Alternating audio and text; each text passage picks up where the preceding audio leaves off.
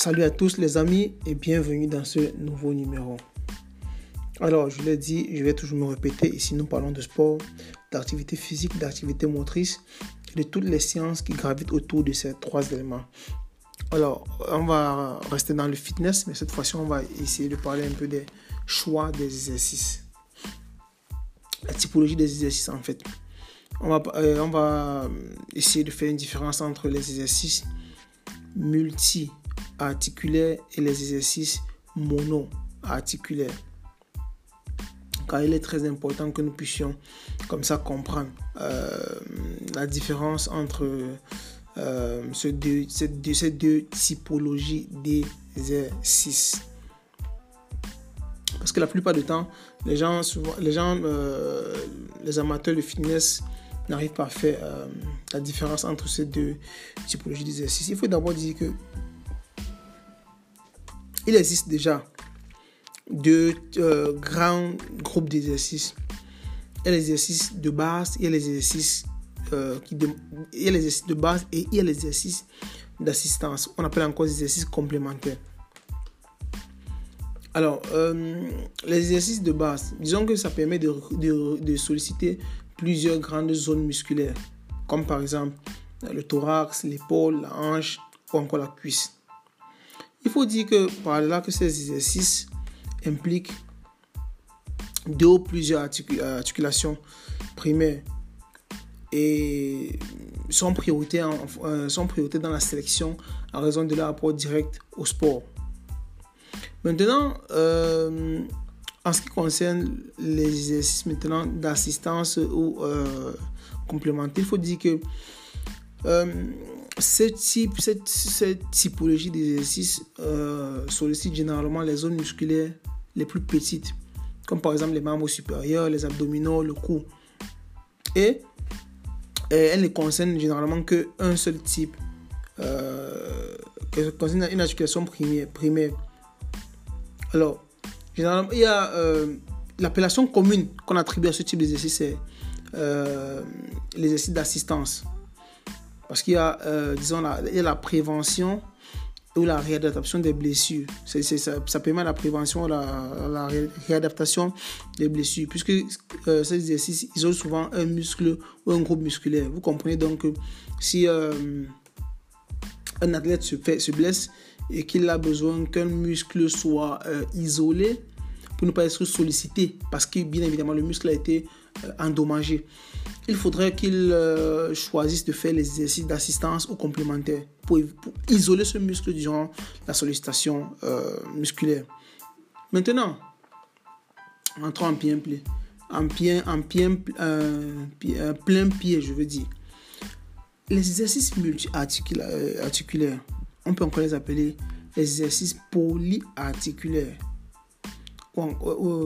Oui, polyarticulaires parce que il représente la catégorie d'exercices utilisés dans les exercices, aériens en fait. La catégorie d'exercices dans les exercices de surcharge qui, disons, lors de l'exécution implique plus d'une articulation. Maintenant, le fait que euh, cette typologie euh, d'exercice, euh, disons, implique plus d'une articulation. Ils peuvent également être appelés euh, biarticulaires s'ils concernent spécifiquement deux articulations.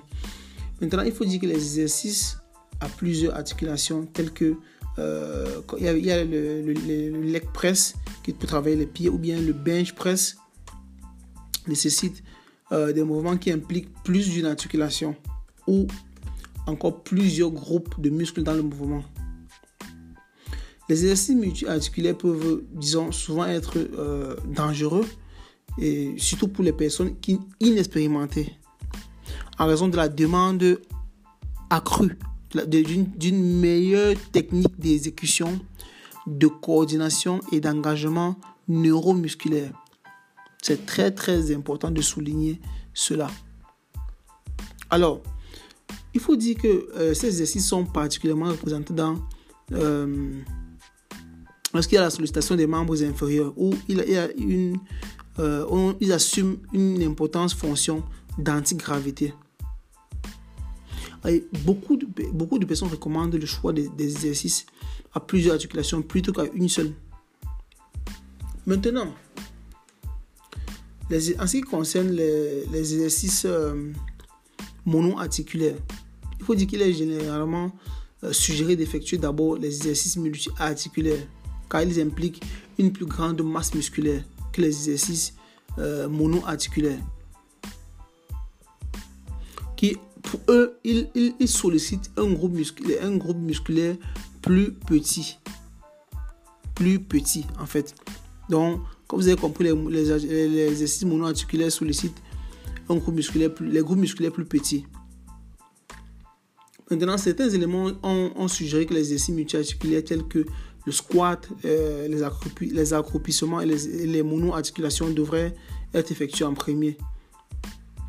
Les exercices tels que les accroupissements, euh, les soulèvements ou encore les abdominaux produisent des niveaux de testostérone plus élevés, ce qui peut entraîner une, augmentation de testostérone qui peut potentiellement exposer des muscles ou encore euh, les muscles encore petits à une réponse, euh, une réponse musculaire plus importante.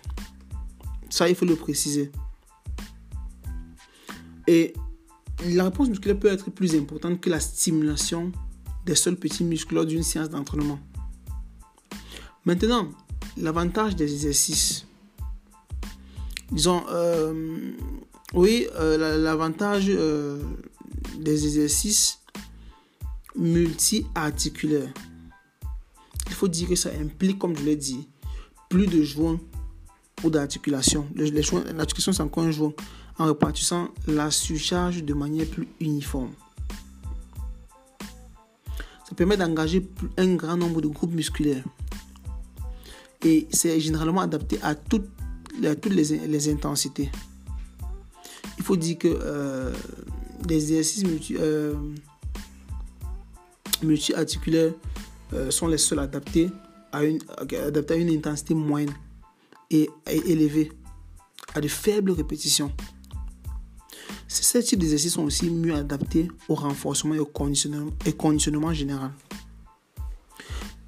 Rappelons aussi que ce sont les seuls exercices qui, qui, permettent, qui conviennent au développement de la force et de la puissance musculaire.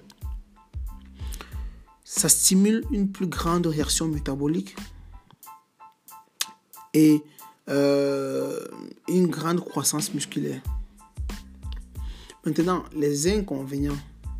Il faut dire que euh, disons que ça permet, cet exercice multi-articulaire permet une exécution articulaire plus limitée dans certains cas. Vraiment très limitée. Euh, ils permettent aussi, dans certains cas, euh, une exécution très très, très, très inférieure. Exécution articulaire. Bien évidemment, ça, ça invoque plus de fatigue et ça stimule une grande réaction au stress. Disons comme ça qu'il s'agit de tous les exercices qui euh, n'impliquent qu'une seule articulation. S'il s'agit de plusieurs exercices, qui impliquent plus une seule articulation, donc mono-articulaire, par exemple, l'extension de la jambe n'implique que euh, l'articulation de, disons, du genou. Voilà et ça permet la stimulation des muscles impliqués dans le mouvement du genou. La stimulation des muscles impliqués dans le déplacement du segment osseux dans cette direction déterminée. En fait, pour revenir à l'exemple que je viens de, citer l'extension de la jambe, il faut dire que ça, cela, c'est à entraîner les muscles extenseurs de la jambe, de la cuisse, qui sont les muscles extenseurs pardon, de la cuisse, sont les, quadriceps, le quadriceps fémoral par excellence. Disons pour finir que les exercices monoarticulaires ont une valeur de finition. Lorsque par exemple je veux, tu veux peut-être souligner, euh, tu veux peut-être, euh, je vais dire quoi, souligner le travail sur un, segment articulaire spécifique. C'est l'exercice monoarticulaire qui est le plus euh, recommandé. Voilà comme ça en, quelques mots ce que je, je, tenais à partager en ce qui concerne les, typologies d'exercices. Je vous souhaite une excellente écoute. Je vous remercie. Bonne journée.